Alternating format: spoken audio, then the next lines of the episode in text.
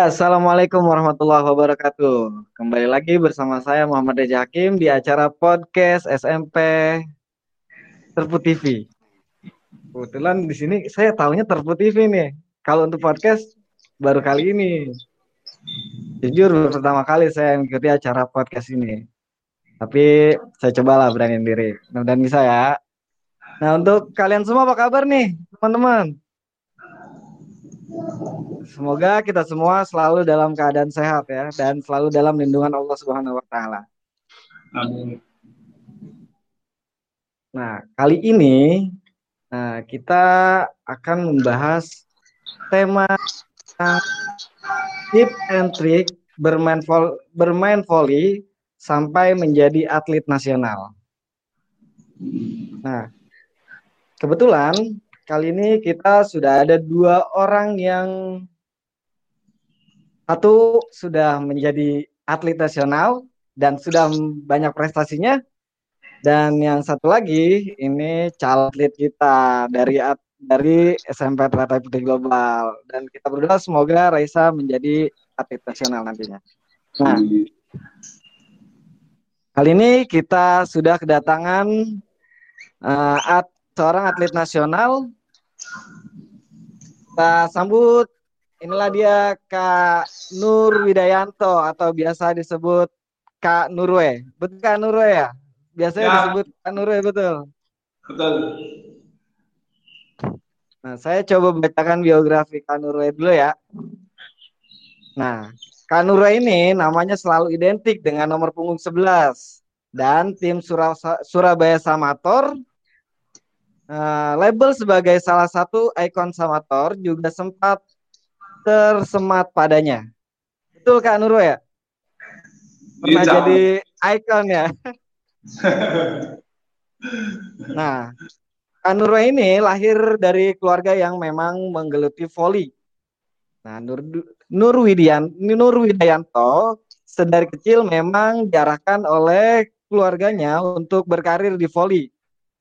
Dukungan terbesarnya itu datang dari orang tuanya terutama dari ayah, sosok ayah.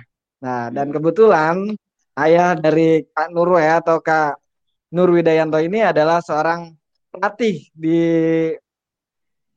sekolah bola voli di Solo.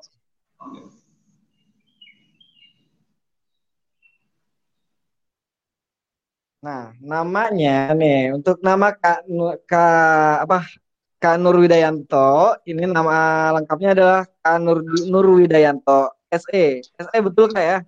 Iya benar. Sama kak berarti sama saya. Cuma kalau saya kalau saya ada ada belakangnya kak ada i-nya jadi SEI. Enggak tahu i-nya apa ya. Nah, lahir di Karanganyar 21 Maret 1985 Nah, alamatnya yaitu Kauman RT 02 RW 014 Cangakan Karanganyar Solo. Tinggi badan 190 cm, berat badan 90 kilo, kilometer eh kilogram. Kilometer, maaf salah. Kak, tingginya segitu, Kak. Tinggi pintu rumah Kakak seberapa, Kak? Kalau tinggi pintu rumah dua meter sih eh, menyesuaikan penghuninya lah mas masa kayak 90 nanti dibikin kayak, kayak, kayaknya itu juga kadang ini juga ya sering-sering gini-gini juga ya kalau lewat sering nunduk dikit kayaknya Nah, untuk riwayat pendidikannya ini dari Kak Nur Widayanto. Nah, Kak Nur, Nur Widayanto ini meskipun seorang atlet nasional tidak melupakan nih, tidak membelakangi latar pendidikannya. Nah, beliau banyak sekolah di negeri ya kak ya, terutama di yeah. SMPN 2 Karanganyar dan SMAN 2 Karanganyar. Nah, kalau SD-nya di negeri juga bukan kak? Apa? Kalau SD-nya itu kakak di negeri juga? Sering? Di negeri juga, SD negeri juga kak? Negeri juga, ya benar. Di negeri juga. Oke, berarti memang latar pendidikannya hebat nih kalau dari negeri berarti hanya jalur prestasi kalau kayak gitu. Nah, bukan hanya sampai di SMA saja, ternyata Kak Wiwi juga uh, masuk ke universitas. Nah, di sini STIE Wijaya Mulia Karanganyar. Nah, sampai mendapatkan gelar sarjana ekonomi atau SE. Keren, salut buat Kak Widi. Eh Kak Nurwe. Kok jadi Kak Widi? Bisa jadi lo gini. Nah, untuk riwayat pekerjaannya, Kak Widi ini ternyata bukan murni seorang atlet loh ternyata ya. Ternyata yeah. Kak Nurwe ini juga bekerja di bank ya Pak, ya Kak ya? Bank Jateng, kantor pusat Semarang. Iya. Lalu Perum Damri cabang Surakarta. Hmm. Pelatih dari klub Pita Solo, lalu pelatih Cahaya Muda Karanganyar. Nah, kalau yang Pita Solo kan memang sudah mungkin dari orang tua juga kak. Ini kalau yang Cahaya Muda ini kakak yang bentuk sendiri atau Iya, jadi gabung dengan saya bentuk sendiri. Jadi belum lama ini kan saya eh, ngantar teman-teman kampung sebelah itu kan mau apa mengajukan proposal bikin lapangan voli. Nah, ternyata saya diajak ke rumah dinas wakil bupati Karanganyar. Di situ ternyata beliau juga saya terus Mas Nur uh, bentuk voli, bikin voli nanti saya dukung ya. Itu inisiatif beliau juga terus saya bikin sekolah voli itu baru bulan Oktober kemarin. Ya, berarti memang sudah ada wadahnya di situ ya ketika kakak mengajukan proposal dan ternyata bupatinya butuh juga gitu kan. Cocok jadinya. Nah kebetulan nih prestasi yang diraih oleh KWD ini wah banyak banget prestasinya nih yang diraih nih kalau pertama kali apa sih kak yang, yang diraih prestasinya pertama kali pertama kali kalau yang dicatat nih kejuaraan resmi aja ya Mas ya. Kejuaraan kejuaraan resmi saja. Ya kan kejuaraan kan ada resmi ada tarkam. Kalau iya. tarkam nanti kalau tarkamnya nanti aja kan nanti belakang ya. kita tarkam. Sekarang kita ke resmi aja dulu. Jadi yang pertama itu saya ikut kejuaraan resmi itu kejurna kejurda Jawa Tengah tahun 2002 itu alhamdulillah dapat juara satu Wih, hebat.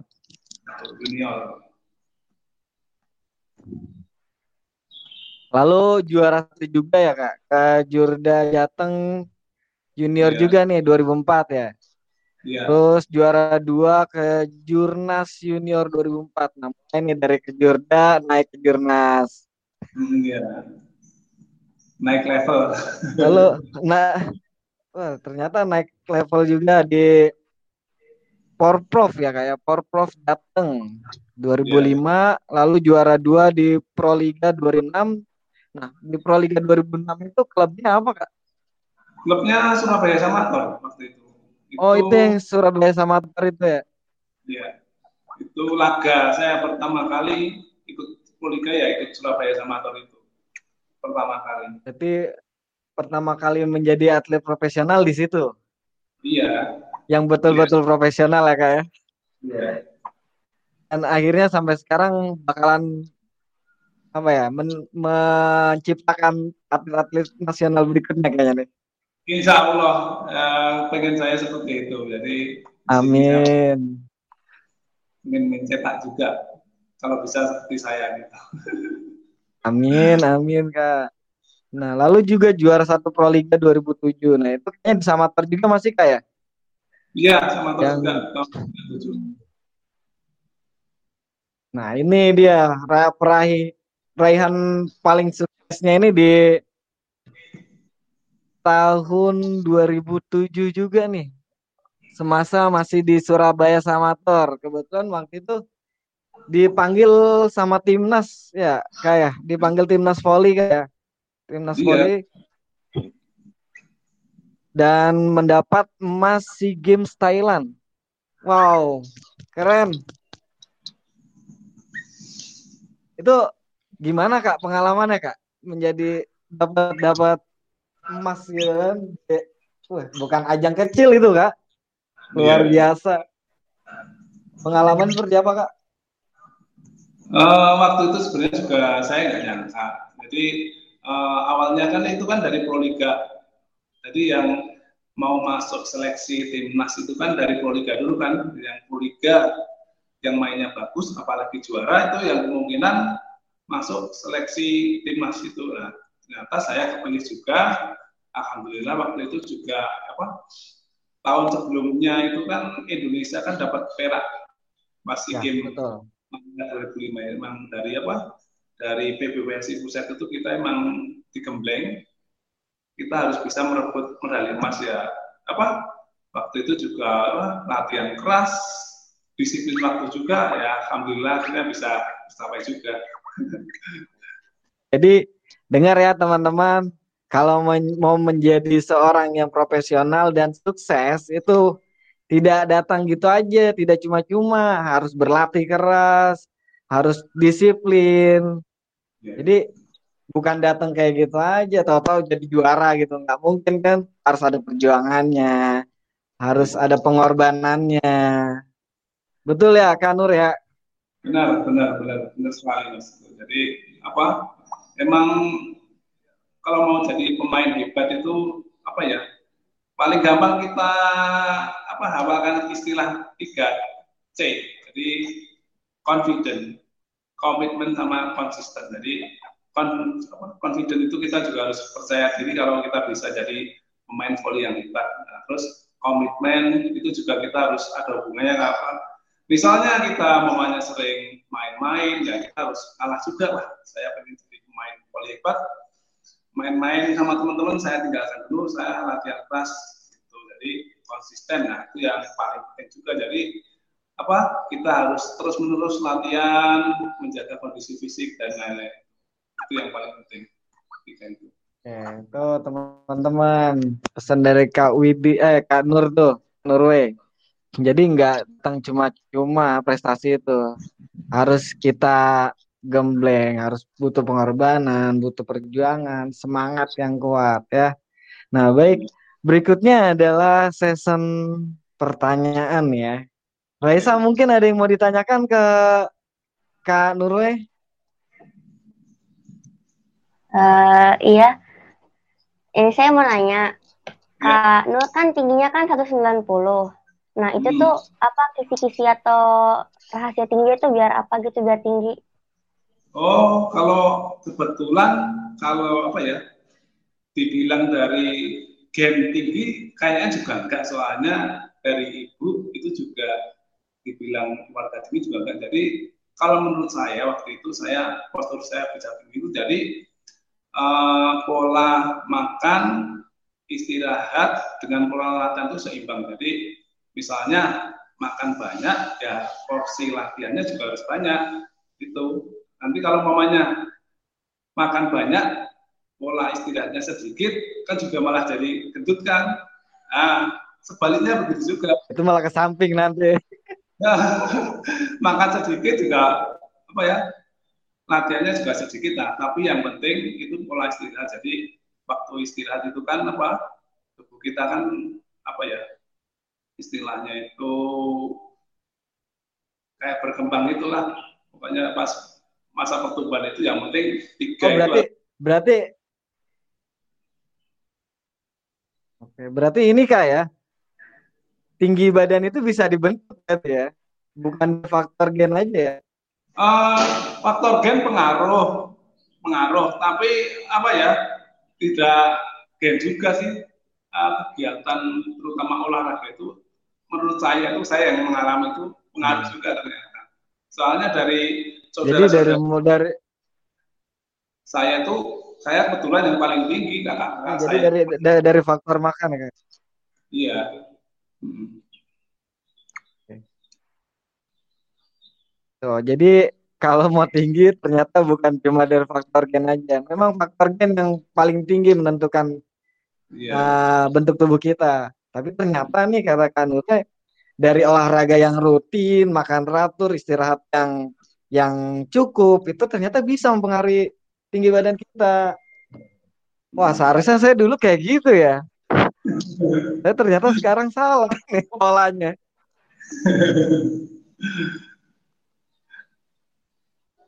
Tuh, Raisa, gimana? Paham, Raisa? Jadi harus iya. seimbang. Pola makan, istirahat, sama latihan itu harus seimbang juga semuanya. Jadi semakin apa banyak latihan porsinya itu jadi apa porsi makannya juga apa ya banyak tapi juga yang berkualitas juga dari segi makanan juga kualitas itu yang penting.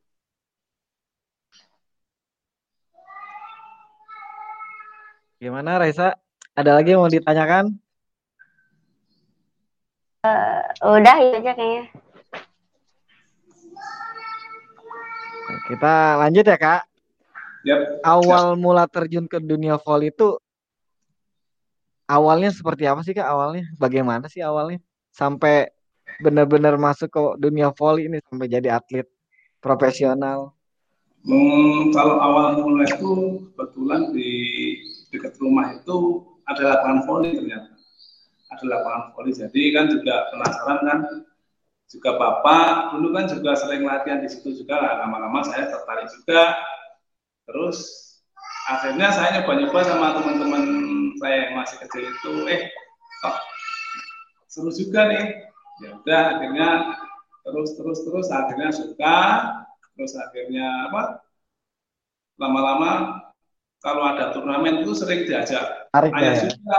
yang lihat turnamen itu oh iya tadi tahu tim yang bagus di apa sekitar Karanganyar sekitar Solo bahkan tim dari luar Solo itu pada ke sini juga terus akhirnya juga tahu juga ah, saya ingin berkembang lagi. Jadi kebetulan juga tim kita Solo itu kan juga terkenal juga kan? Nah bapak juga ayah itu juga pengennya juga saya berkembang akhirnya dua-duanya apa yang mendukung saya itu jadi gabung ke tim kita Solo itu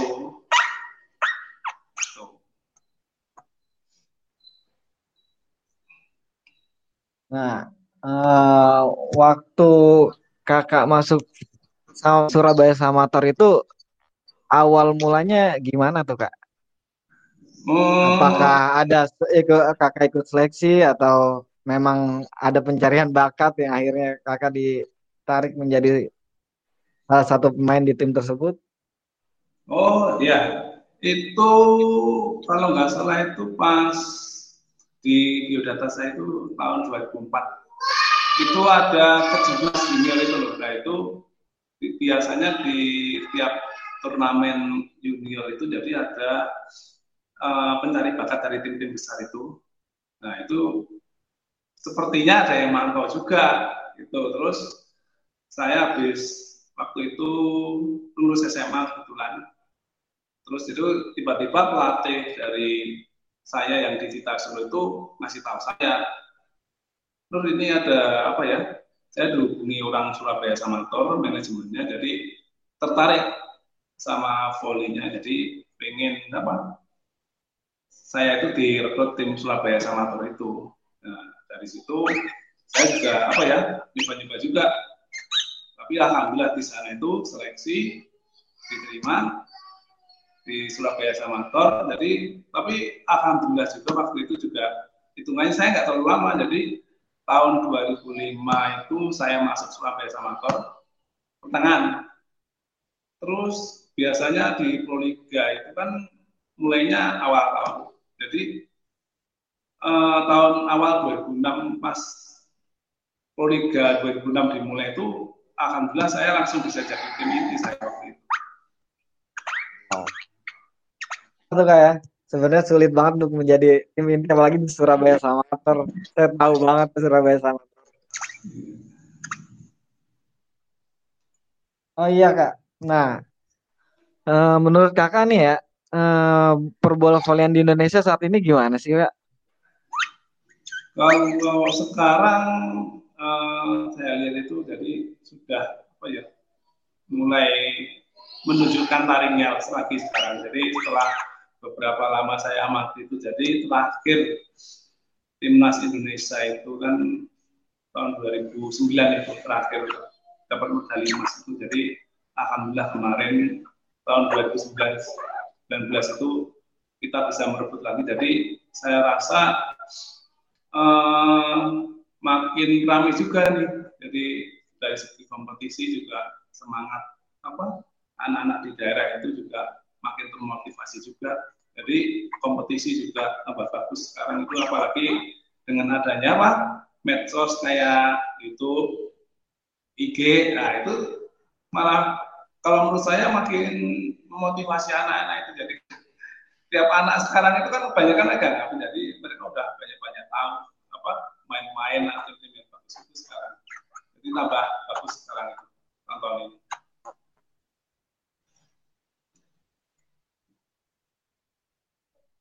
Oh ya kak nih pertandingan yang paling berkesan nih yang kakak rasakan waktu kapan nih pertandingan yang paling berkesan menurut kakak nih?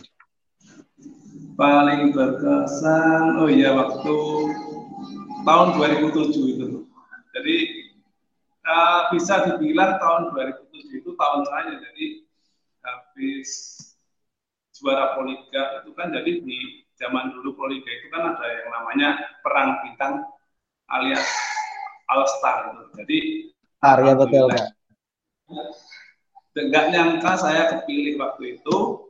Nah, di situ malah saya itu bisa main bareng sama idola saya waktu itu. Jadi nggak nyangka kan dari dulu dari awalnya itu saya nonton TV tiap kali ada poliga, eh sekarang malah bisa main dengan idola saya waktu itu. Ngomong-ngomong idolanya siapa kak? Idola saya waktu itu Mas Andri Widiatmoko waktu itu. Nomor punggung 11. Oh iya. Waktu itu. Pak. Uh -uh. Oke, Raisa gimana? Ada lagi yang mau ditanyakan? Ayo nih mumpung mumpung Kak Nurnya ada di sini nih. Jarang-jarang loh kita bisa ketemu langsung sama atlet nasional, apalagi peraih medali emas. Yeah.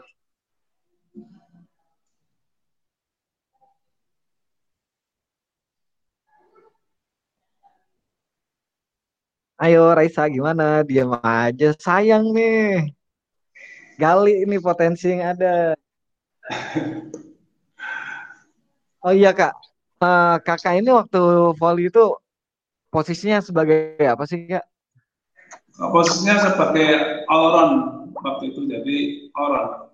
Jadi kalau round itu jadi uh, istilahnya kalau sekarang itu jadi segala bola bisa sebenarnya waktu itu. Jadi di volley kan ada picker, ada tosser, ada open spiker. Jadi saya itu cenderung bisa jadi picker bisa, jadi open spiker bisa. Orang namanya.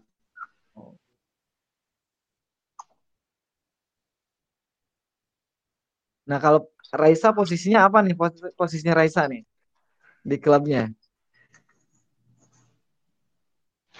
Halo uh, Raisa. Iya kalau sekarang saya itu masih jadi spiker dulu. Wih, berarti pukulnya kenceng dong ya. Ngeri kali nih sama Raisa. Seringan out sih saya mah. Ya wajar ya kak ya, memang kayak gitu kak ya. Awal kak ya. Ya memang harus dilatih, memang. Iya.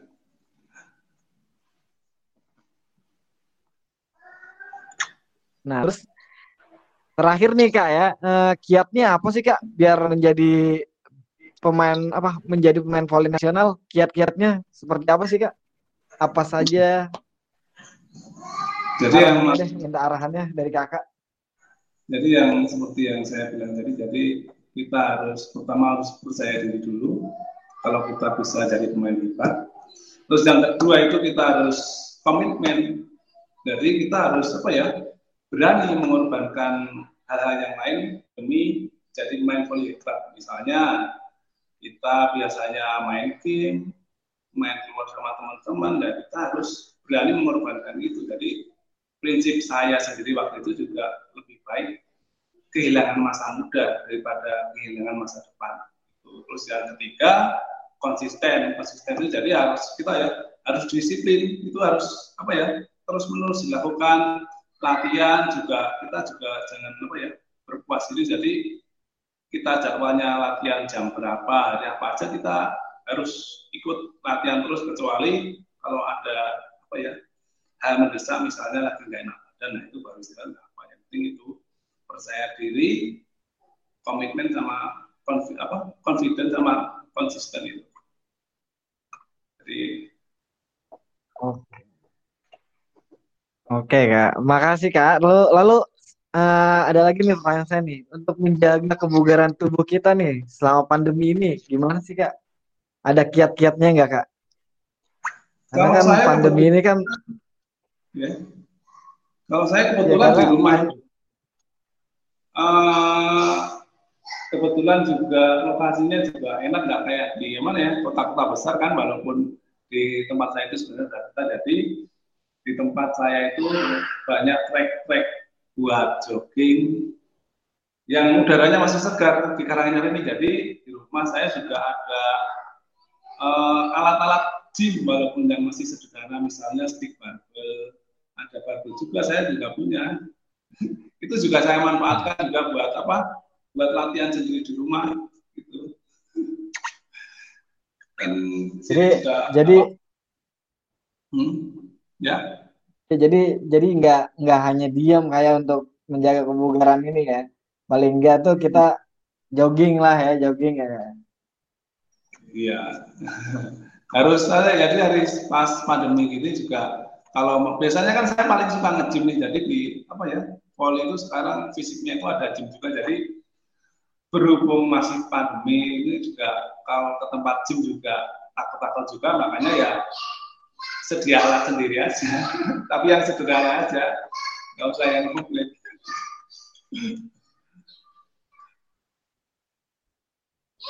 oh iya kak. Nah, yang kakak rasakan setelah menjadi atlet apa yang kakak rasakan? Apakah ada perubahan dalam kehidupan kakak yang dulunya ya masih masih belum stabil lah. Iya iya. Kalau yang saya rasakan secara ekonomi itu pasti, jadi uh, semakin banyak pertandingan, apalagi sering menang kan juga bonus uang saku kan juga makin banyak. Terus juga ada hal lain juga yang apa ya, yang lebih penting juga. Jadi apa, misalnya ini juga lucu juga sih. Uh, dulu kan juga saya juga bukan dari keluarga mampu juga kan jadi semenjak jadi atlet profesional ini juga bisa naik pesawat bisa apa tanding luar kota bahkan sampai keluar negeri. Jadi kan nggak kebayang gitu. Jadi kita juga kita sudah senang sama yang hobi kita itu tapi sekaligus juga dapat bayaran juga. Jadi ya luar biasa ini itu memang memang itu yang sulit ya tuh yang sulit tuh kayak gitu tuh nyari hobi tapi jadi duit gitu. Ya. oh iya kak, bisa nggak kak kasih gerakan uh, yang simple gitu, gerakan volley simple ya yang tanpa ada ruangan luas gitu, sambil duduk coba kakak bisa kali kasih gerakan sedikit dasar volley. Oh kebetulan ini saya lagi pegang pegang bola, yang simple ya mas passing atas. Passing bawah kayak gini passing atas. Passing bawah. Tangan harus lurus. Tidak boleh nekuk jadi apa? Teknik passing bawah yang benar itu tangan agak dibuka. Jadi apa ya? Ini kan semakin lebar jadi perkenaannya semakin bagus. Ini bukan gini tapi gini. Oh pantas ya saya juga saya juga sering kata saya, saya juga sering main volley. Cuma kalau saya nahan kayak gini larinya ke samping bola bukan lurus. Uh, Raisa Raisa bisa nggak kasih contoh juga biar teman-teman lain juga tahu nih gimana gerakan dasar volley apa aja? Coba yang Raisa, yang Raisa bisa. Raisa lagi pegang bola volley nggak tuh? Uh, enggak bolanya lagi di bawah lagi di bawah bolanya. Coba contohin ini dong. Uh, gaya-gaya servis bawah, servis bawah. Servis bawah. Servis bawah ya biasa, bawahnya dipegang tangan kiri, terus tangannya diayun dari bawah. Genggam gitu. Jadi kalau untuk servis mungkin ini kayak tangan terkuat kita ya yang kita gunakan gitu ya.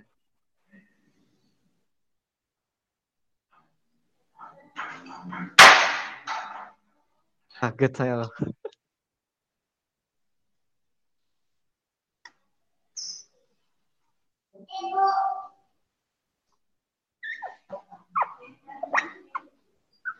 Oh iya kak, uh, selama pandemi gini ada nggak uh, pertanian-pertanian poli mungkin tarkam gitu ya?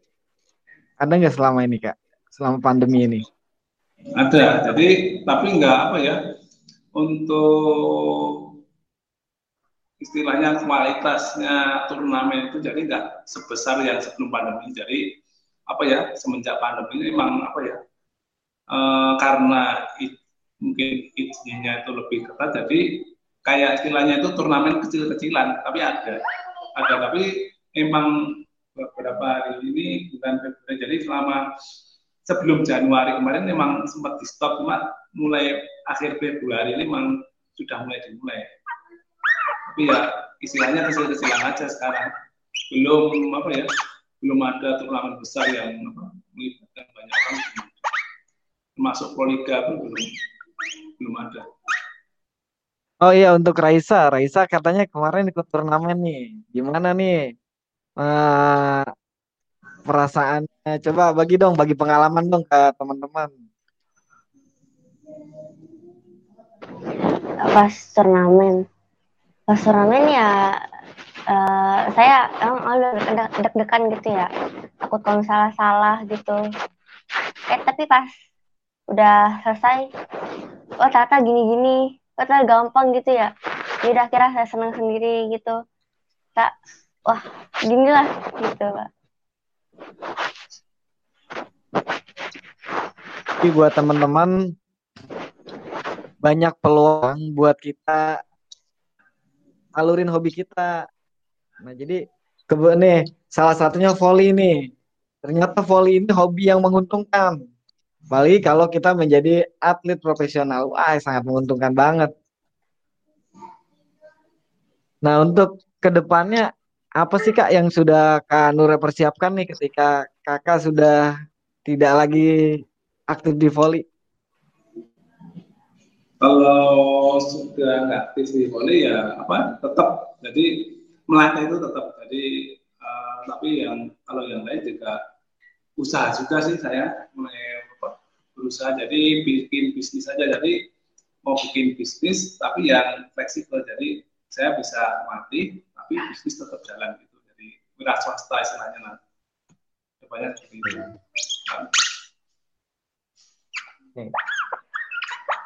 Nah, terakhir nih kak ya, sebelum kita tutup, uh, saya ini dong uh, kasih teman-teman dong uh, tips dan triknya biar menjadi apa pemain bermain voli hingga menjadi pemain nasional. Hmm, kalau tips-tipsnya ya yang penting kita apa? Yang pertama itu paling penting itu berdoa sama Allah. Jadi kita harus apa ya berdoa sama Allah jadi agar diberikan kemudahan, kelancaran buat apa ya berlatih untuk menjadi pemain hebat. Nah, terus yang kedua juga kita tidak boleh apa ya lupa dengan pendidikan. Jadi apa pendidikan tetap jalan terus apa di samping kita apa mau berprestasi itu. Jadi misalnya teman-teman buat apa ya mungkin yang akademisnya kurang bagus atau sedang-sedang, jadi saya sarankan untuk menggeluti olahraga, tapi yang tekun. Jadi tidak hanya voli juga nggak apa-apa, misal basket, sepak bola, itu. Jadi zaman sekarang itu apa ya? Menurut saya itu cari kerja itu susah. Tapi kalau apa? Kalau adik-adik nanti akademisnya biasa aja, nanti kalah itu sama kalau kita mau cari kerjaan apa sama yang akan mestinya tinggi. Jadi uh, saran saya tekuni olahraga itu nah, sampai bisa jadi pemain bagus. Jadi ya harus latihan yang rajin juga. Tapi ya apa kita harus komitmen juga. Jadi latihan itu emang capek, emang capek. Cuma nanti kalau sudah terbiasa, nanti sudah sudah enak badan juga sehat, terus juga banyak temennya di voli itu jadi terkenal, terus juga secara ekonomi juga nanti akan bagus. Oke. Oke, Kak Nurwe, terima kasih untuk tips dan triknya menjadi pemain nasional. Oh ya, jadi buat teman-teman nih, uh, kalau mau menjadi pemain voli profesional, apalagi mau masuk tim nasional voli, ya, jadi itu tadi saran Kanurwe berdoa. Berdoa paling utama ya Kanurwe ya, berdoa. Ya. Lalu latihan yang disiplin, latihan keras, disiplin, dan jangan lupa jaga kesehatan juga kebugaran ya, agar kita ketika dipanggil untuk seleksi sudah siap. Benar. Nah, ingat juga tadi pesan Kanurwe, kalau mau sukses jangan hanya di satu bidang, jangan hanya olahraga kita tekuni, tapi akademisnya juga harus kita ingat ya. Karena akademis atau sekolah tinggi akan membuat kita pandai, kita cerdas, kita berpikir sehat ya. Sehingga kita tidak menjadi orang yang terbelakang. Ya, benar. Baik, untuk kali ini ucapkan terima kasih kepada Kanure sudah mau berbincang-bincang di podcast sekolah, podcast SMP Terput.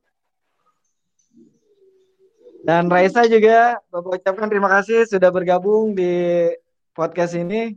Semoga Raisa ke depannya menjadi atlet nasional. Amin. Seperti seperti siapa tuh namanya Kak Wilda atau Manganang. Wilda.